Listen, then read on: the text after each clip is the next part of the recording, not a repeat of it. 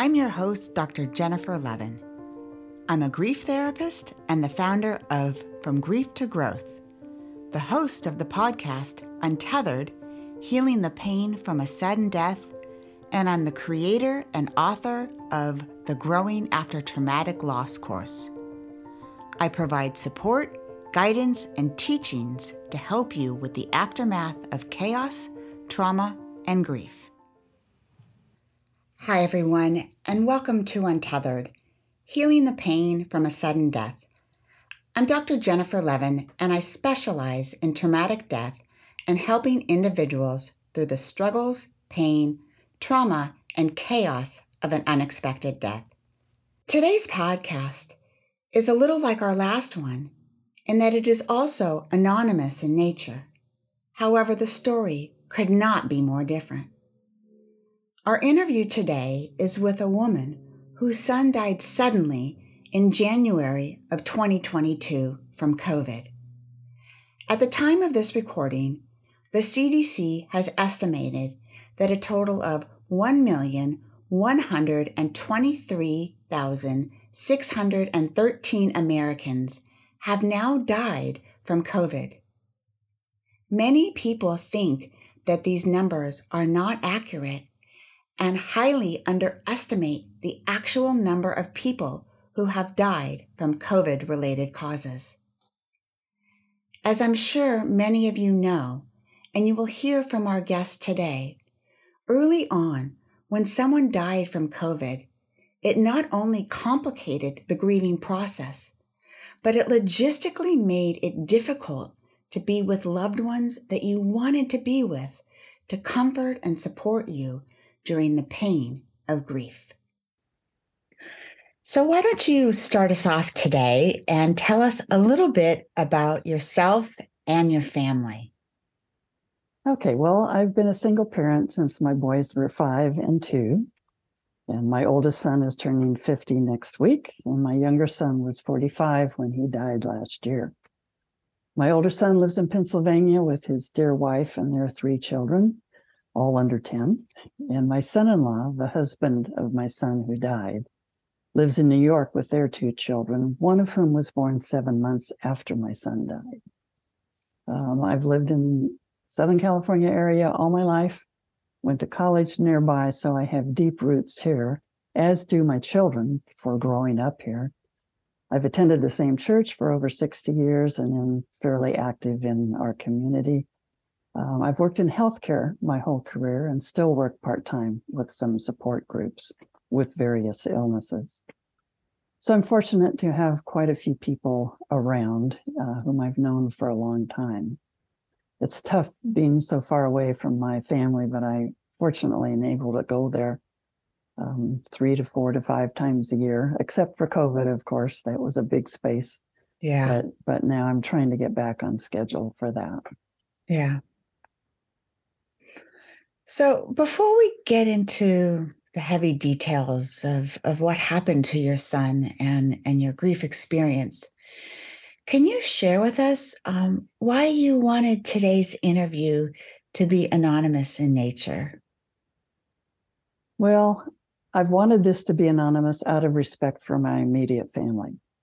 My son in law, the husband of my younger son who died, is a very private person, and as are my son and daughter in law uh, in their own way. And my younger son who died was quite well known nationally in his field and as are kind of my son-in-law and my other son and family. And I just felt it would be an invasion of their privacy if I used their names. So I will be talking about my older son and my younger son, my son-in-law and my daughter-in-law. okay. Okay. Well, I'm just very um I'm glad that you still felt comfortable coming and and sharing your story. And I'm in any way um, just glad that you're willing to be here today. So, if you can, take us back and and talk to us about the day that your son died. Okay, that's a tough one. Um, early in the morning of January 4th, last year, 2022, I received a call from my son in law in New York who told me that my son um, had had a cardiac arrest and was at New York Presbyterian in ICU and was unconscious. My son in law's voice was very shaky and he said, I am so scared. Um, just the week before, there were 17 members of our family who'd been together for Christmas. This was January 4th. Um, my son had minor sniffles and a slight cough, but we also had eight children, all under nine, and there were other sniffles and coughs around, so we didn't think much about it. My younger son and son in law were also testing for COVID every single day because they had an 18 month old daughter and they certainly didn't want her to get COVID. We had also all tested before we came together three days before that. And my son really seemed okay. He was healthy, he was physically fit, he was vaccinated, taking all the proper precautions. And um, during the time that we were together, my son and his husband had a celebration to announce to us that they were expecting their second child, who was a little boy that was due in August. We were thrilled and excited. A couple days later, we all left to return to our various places where we lived across the country. So to have this news five days later, so totally unexpected, was a shock. Uh, I was the first person my son in law called. I, in turn, called my other son just two hours away in Philadelphia. And within an hour, he and my daughter in law had found a friend to take care of their three children, and they were on their way to New York to be with my son and my son in law. And they arrived at the hospital about 10 minutes after my son had died. Uh, a few minutes after they arrived, which was about four hours after that first call, I was kind of waiting here that whole time for some kind of word. Uh, my older son called me and told me with such a gentle voice that I remember to this day that my younger son, his brother, had passed away and was in the arms of Jesus. I yelled into the phone, no, no, no. And I think I actually dropped the phone. I found out later that day that my younger son did have COVID in spite of testing negative the whole two weeks before.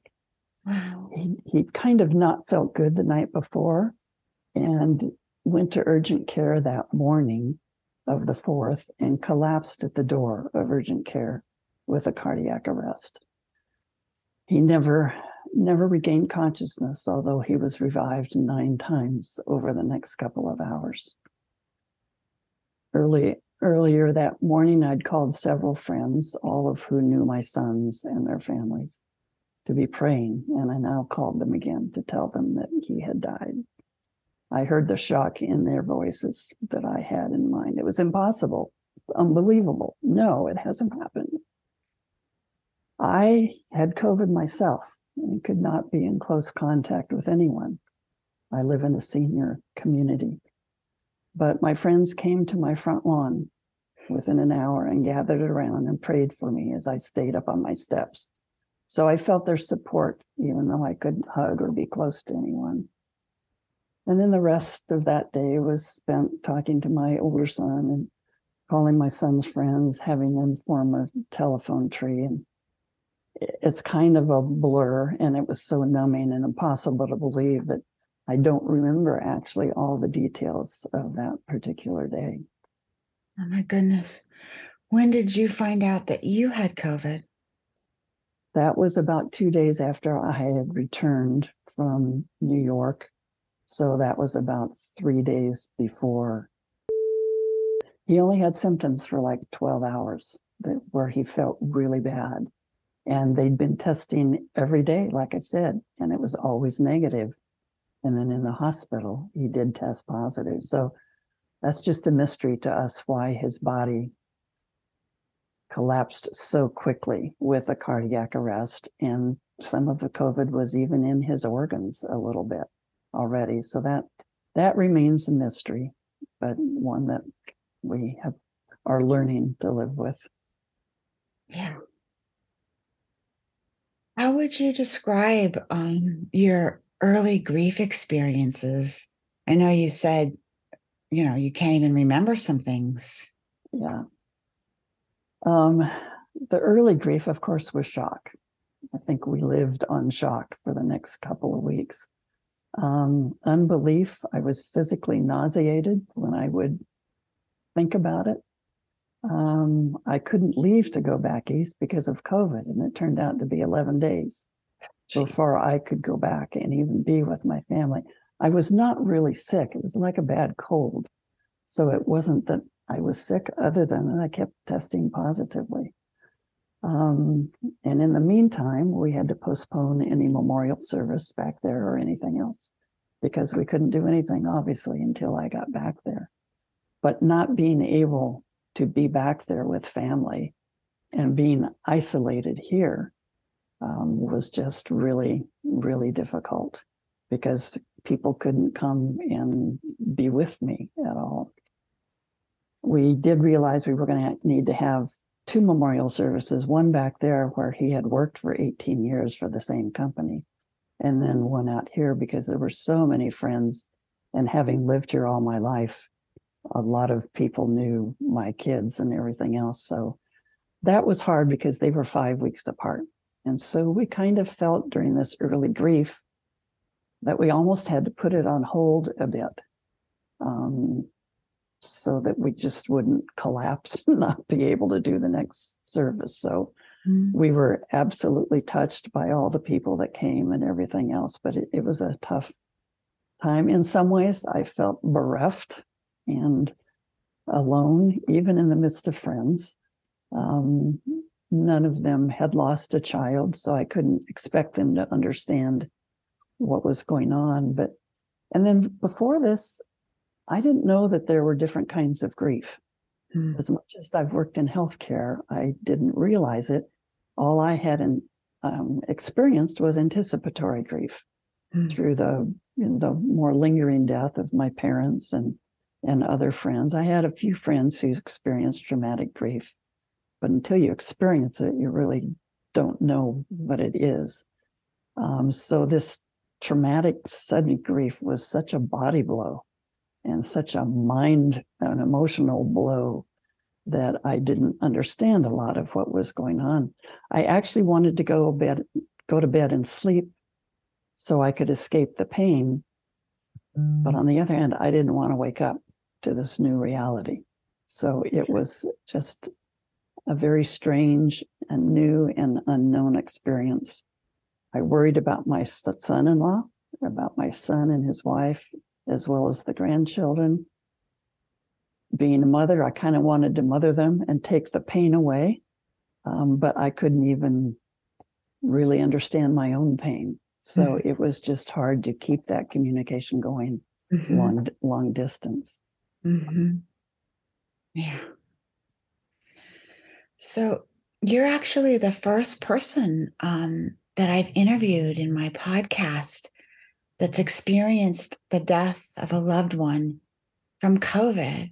Mm. And um, your son truly died suddenly from COVID. Right. How did the pandemic, the lockdown, all of the restrictions impact your total grieving experience? You just talked about like right what happened right after right. your son died. But in terms of, you know, your entire grieving experience, and I know it's not over. Um, no, neither COVID or your grief. True, true. Um, but talk a little bit about that. Well, initially and still, I I have felt robbed by COVID and angry, angry at COVID especially because, you know, I feel it killed my son. And also that in the midst of that, I couldn't be back east because of COVID. Um, I felt robbed. I couldn't be with the rest of my family. Um, I felt isolated. And throughout living in a senior community, and we at that time had a healthcare center here. So we were under extra restrictions because we were under the, the health department of where I live. And so we could not have visitors for a long time. We had to limit our contact certainly with each other. And so there was a lot of, of isolation. Now I'm an introvert, so some of that was okay. But there's a certain amount when you're grieving or going through things where you would like to have a pat on the shoulder or mm-hmm. a hug. Mm-hmm. And some of that was not possible. Certainly when I had COVID, it wasn't. Actually, the first hug I had after died was from his from my son-in-law, from his husband, because as soon as I was cleared by urgent care that I didn't have COVID anymore, I caught the next plane back to New York um, and landed, and my son-in-law met me, and that was the first hug in 12 days that I had afterwards. So the isolation and all the restrictions of COVID with, you know, just having to think, and everybody's going through this, having to think about masks. Do I wear one? Do I not? What, you know, what rules are there here, et cetera. So it, it was just a tough time. Um, and good friends here that that are that aren't in the community where I live, but around the area, I couldn't see them because we couldn't have any visitors. Mm-hmm. So it was really very much a sense of isolation and difficult. It's much more relaxed now. I mean, I feel more comfortable flying and everything else, but that was even a huge concern because I would fly back there and then I didn't want to be with the baby, the year and a half old baby um, or toddler at that age, because I didn't want to take anything to her. So I stayed with, you know, my Philadelphia family for seven days until I certainly didn't have anything going on. So there were a lot of logistics that made life difficult and still do in some ways. Um, at Christmas, I was with the family back there also, but never did get up to New York to see my son in law and the new baby because I had a cold. And with the children in Philadelphia being older, they had more immunity. So, and luckily, my now two year old daughter of my son in law and my son, she was able to come down and be with us in Philadelphia for a little bit. So that was special. But there are still those kinds of mm-hmm. restrictions and concerns that we have because the little baby is only eight months old now. Yeah. So it's still impacting, certainly. Absolutely. Yeah. I hope you don't mind my little Winnie. My my dog is snoring gently. Uh, I can't even hear We're talking. I can't hear it, but I can imagine. She's so cute. So we know, gosh, grief is so isolating, and, and COVID um, just made it so much more isolating for you. Besides the isolation, um, what are some of the other challenges that you struggled with that you faced while grieving the death of your son? Ah, that's a tough one. Um, well, the death of my son has kind of been a wrenching alteration of expectations. Mm. I mean, it's it's those shattered assumptions that you have talked about in another podcast. Um, we just kind of assume that this person's going to be there. This person's going to watch his children go up. He's going to be with his soulmate, his husband. Um, I'm going to be able to watch both my sons with their families be together in a new relationship, both being fathers and everything else that's not there. The dreams are shattered. And it's kind of, it's almost an unconscious thing at first. And then when I realized, gosh, you know, everybody's dreams of being with my younger son and watching him, you know, over all these years being with him, those are all shattered. Um, another thing is, I we all need to be building a new relationship one with my son in law, because my son was always in the midst of that one also. My son in law is a different person. Um, mm. My son used to communicate quite regularly. My son in law doesn't so much, but that's who he is. And that's how we've had to be careful not to lay the quote unquote normal expectations on him. Um, so it's a new it's a new dynamic there. It's actually a new dynamic with my older son and his wife and the grandchildren. My son, my younger son, was such a presence when he was there and loved to celebrate people, was there for people when they needed him and everything else. And to not have that now, it does it does ask us to be in a new way with each other mm-hmm. um, that we never certainly expected to be. Um, and then for me, knowing how to be there for my son in law, and actually my son and my daughter in law. Um, we're all going through our grief differently. We're different people. It's a different process, it's a different moving in and out for each of us. We aren't all in the same place at the same time. And it's learning to to grieve together but individually um, and honoring honoring where we each are and not having any shoulds in there. But that's a new that's certainly a new area to navigate for for all of us. Um, and these are all ongoing processes. These are not completed in any way but but someone is missing in our lives and always will be. Absolutely. Yeah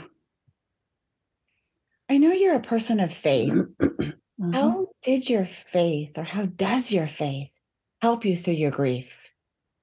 Oh, well, I believe in eternal life. I believe God has given us this gift and this hope. And that's the very basis of my life. I know my son is with Jesus, but in my humanity, to be honest, I want my son here. I want him here I want to talk with him. I want to hear his dreams. I want to see him with his children. Um, a question is sometimes asked, you know, how could God do this? How could God take him away? And I don't believe that God caused his death. I've never been one to believe that. Or it's been said to me, God wanted him in heaven, so that's why he took him now. I don't believe that's true. Um, I don't believe God really wants us to go through this terrible pain and suffering, but we do. But I do believe so strongly that Jesus is with us in the midst of the pain mm-hmm. and that he weeps with us in this mystery of why. There are questions that we'll never know the answer to, but I feel that that's part of faith is leaving those questions with God and kind of moving ahead without absolutely knowing those answers. Mm-hmm. So it's been a, you know, the absolute basis um, for all of our family mm-hmm. with that. It sounds like that's provided you um, a very strong foundation. Yes, it help has. get through this. Right. Yeah. Yeah. What did you try, or how are you coping with your grief now? Okay. I realize those are a couple questions in one. that's, okay. Um, it's an ongoing process. And I've come to realize that it's not something. I, I think one of the main things I've come to realize, which was kind of in the middle of the first year, is that one does not move through grief because that for me implies an end. And I don't think there will ever be an end may change in intensity, but it won't end. I don't believe one moves on from grief, which has been said to me. Can't you move on? Um, because that implies that you put it behind you. And my grief is a in relationship to how much I love my son. And I'm not going to put that behind me and move on from it. So I've kind of decided that that one moves with the grief, which mm. sometimes seems one step forward and two steps back, or sideways, or upside down, or wherever it might take you. Grief, I've really learned, is not linear. It is yeah. not one step and then another step. Um, I've always been one to journal. So that has really helped to write down, especially when I was feeling so isolated, to write down. Sometimes my journaling would be directed toward and sometimes it's directed toward God. and so it just it varies kind of all over the place but journaling has been a real help. Reading has been a real help. Reading has helped to validate where i am. Reading about others experiences um, of people who've lost a child. At first i was in a real fog. That fog lasted for six months.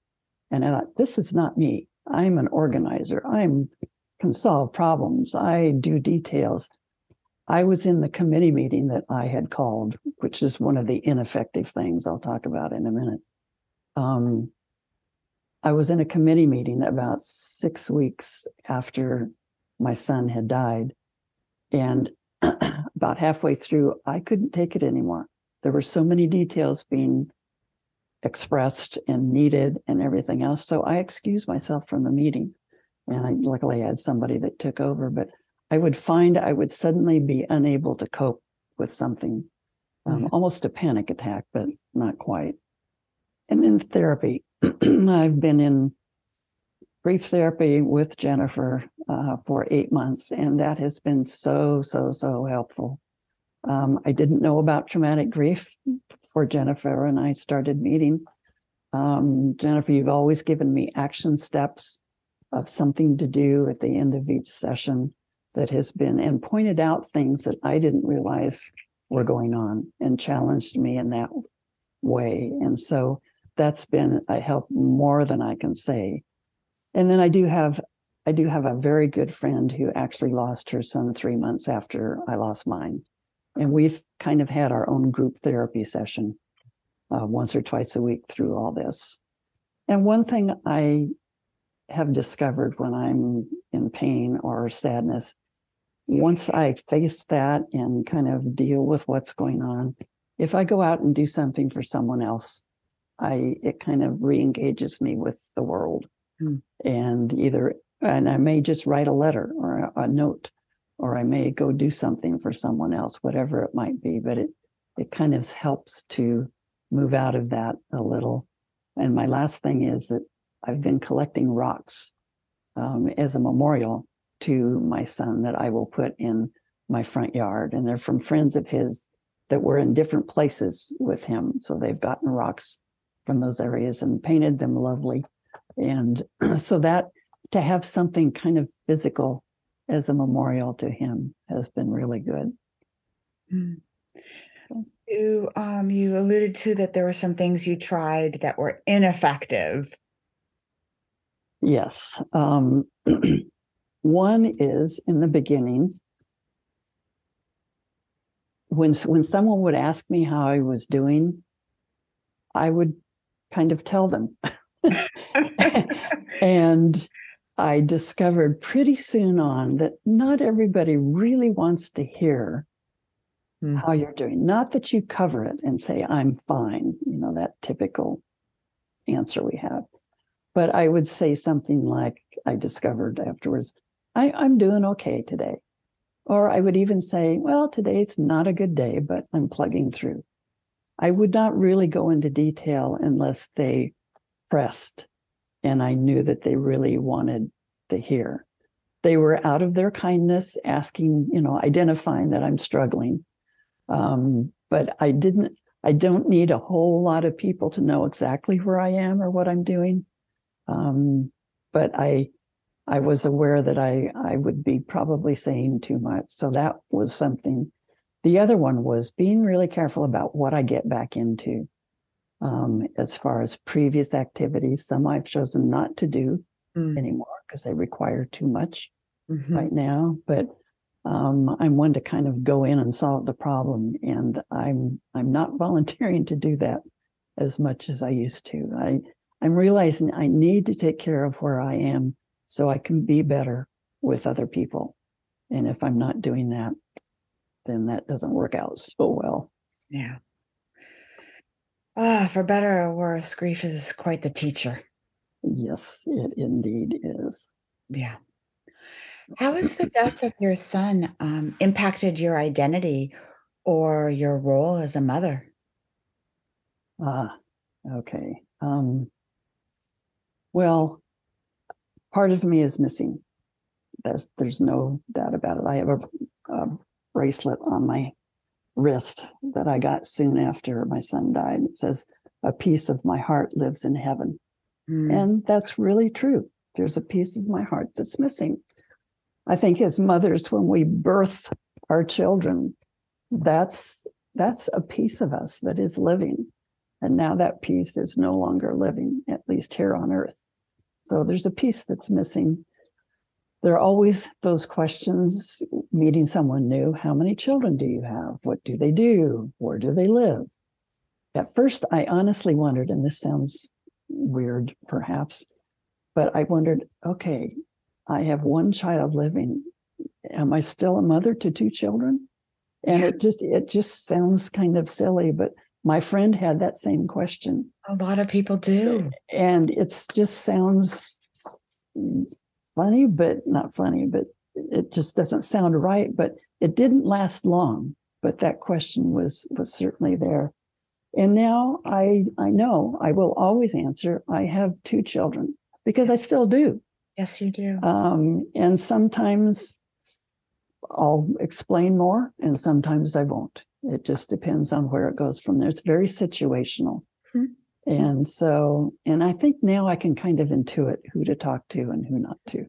So I think as we live with this, we're kind of aware, as I said before, of who really wants to know and you know and if someone asks what do they do and i haven't explained that first i will say something like well one of my sons passed away last year from covid but but we're doing okay and then my other son does so i get it out there because it would be really awkward if later in the conversation it was found out and i hadn't said anything but then i kind of move on so again if they're really interested they'll go back to it but if they aren't, then I've said enough and we go on.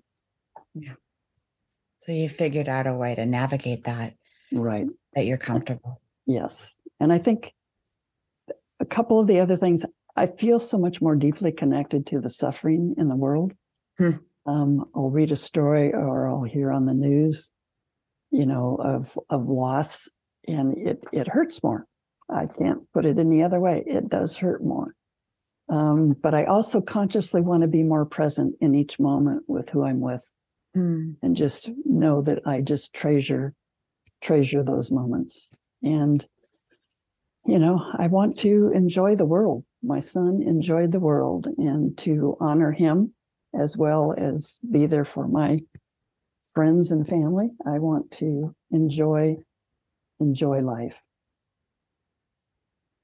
What a way to honor him. Yeah, that's kind of what we all feel, I think. Yeah. So, in closing, um, what advice would you give to other mothers who are grieving the sudden death or the loss of their child, especially an adult child? Well, the loss is intense. It's upside down. It's not supposed to happen this way. Um, you know, we give birth, they are a part of us. Um, everybody's different. And I've been experiencing this for 14 months, but I think one thing is to not compare your grief to anyone else's. Mhm. We are all in our own spot, and where we are is where we are supposed to be, and to work with that. Um, we are each unique in how we experience. We're unique in our relationship with our child, and we. I think we need to recognize that. Learn who you can talk with, and who is not good for you to talk with. Mm. And that's not to shun people. It's just, it depends on how much you reveal to those people. And I would say you will have people give unsolicited advice and shoulds. Yes. And my advice there would be don't absorb their comments. Just have almost a little shield in front of you, in a sense. They are where they are with their experience with grief. And that is not where you are. And there are no shoulds. There just aren't. And that's that's hard in our world of performing and producing and everything else. Um, so that, you know, that is certainly one of the best lessons is that there are no shoulds. There's no right way. Where you are is the right way for you. Wow, that's very well said. What about for those moms such as yourself who were unable to be present, you know, with their children? Yeah. And they died. That's got to be so difficult. That's a tough one. And I'm not absolutely sure where I am with that. Um, I am a very visual person, and I really feel for my younger son's husband, my older son and his wife, who were there with my son after he had died. They were there in the hospital, and he was still in the bed. That that is a visual that I can kind of invent if I want to, but I wasn't there. For me personally, my last memory with my son was in the midst of his big bear hug. Mm. He's six foot, six foot four, long arms, and he would just envelop me in a bear hug. A lot of people, not just me, but that's my last image and my last visual image of my son when we left at Christmas and when I said, I'll see you in a couple months. Um, I, I personally would rather be left with that image. Okay. Than the image of him lying in the bed. Um, when my father died, I did see him and he'd been ravaged by cancer and everything else. It was 10 months before I could get rid of that image in my head. So awesome. in in for me, I I mean, I know that I know in my belief system that my son was not there. um, so for me, it's it was kind of okay, but I know that is so so individual, also. So sometimes it can actually be a blessing. Yeah. Okay. I, and in my case, I think it was. Okay. Anything else you'd like to add? Oh, I think maybe the last thing would be is to be gentle with yourself. Mm. Give yourself grace when doing things. It's a new world. Nothing will ever be the same again. Um, it's hard to decide how to get back into life. um, all I've talked about, as I said, is still in process for me. I know that I am building a new life around the hole that's in my heart. The edges were very sharp at first. Now the edges have softened a bit, but that hole is always going to be there. Yeah. And so I think being gentle, giving yourself grace um, are two key things that I keep trying to do. Well, thank you so much for sharing with us today. And it's very encouraging to hear that the holes and the edges are softening. Thank you very much. So, again, appreciate your time and everything that you've shared. Today's podcast guest was one of the millions of people in the United States who's been directly impacted by the death of a loved one from COVID. She provided us with an up close look at how COVID impacts the family system, and more specifically, how the death of a child is devastating at any age for a mother. Through her grief work, our guest shared how she's continuing to learn how to navigate her needs as a grieving mother and how to renegotiate the relationship dynamics with her son in law, her remaining child, and even her grandchildren. The geographic distance between her family, the restrictions of COVID, and the absence of her son, who was the one whom initiated the majority of family interactions, added to the complexity of her situation and the isolation that often accompanies grief. As our interviewee mentioned, we had the opportunity to work together for a point in time during her grief. In addition to her therapy, she was very engaged in writing, reading about grief, personal reflection, and giving back to others, And these were additional forms that contributed to her therapeutic healing. She was invested in understanding her pain, the pain of her family, and committed to figuring out the best ways to honor and meet the needs of the entire family unit that was grieving. She also wanted to honor her son and has continued to figure out how to do so as she continues to live her life. As a mother, I can only begin to imagine the unbearable magnitude of grief associated with the death of a child at any age. It was such a gift to work with her, and she was so dedicated to be open and vulnerable in her pain. And today she was so willing to share her story in service of helping other mothers and anyone who has experienced the sudden and unexpected death of a loved one to COVID. If you would like an opportunity to connect with today's guest, please join our Facebook group talking about the podcast Untethered with Dr. Levin. If you post a question or a message, we will help facilitate communication between you and our podcast guest. Our next podcast episode will be on Wednesday, April 12th, and it's going to be the first of a two part interview with Kim Cantin who is the author of the upcoming book, Where the Yellow Flowers Grow. Kim is going to share the story of the sudden and unexpected death of both her husband and her son, who died in the Montecito mudslides near Santa Barbara, California, in January of 2018.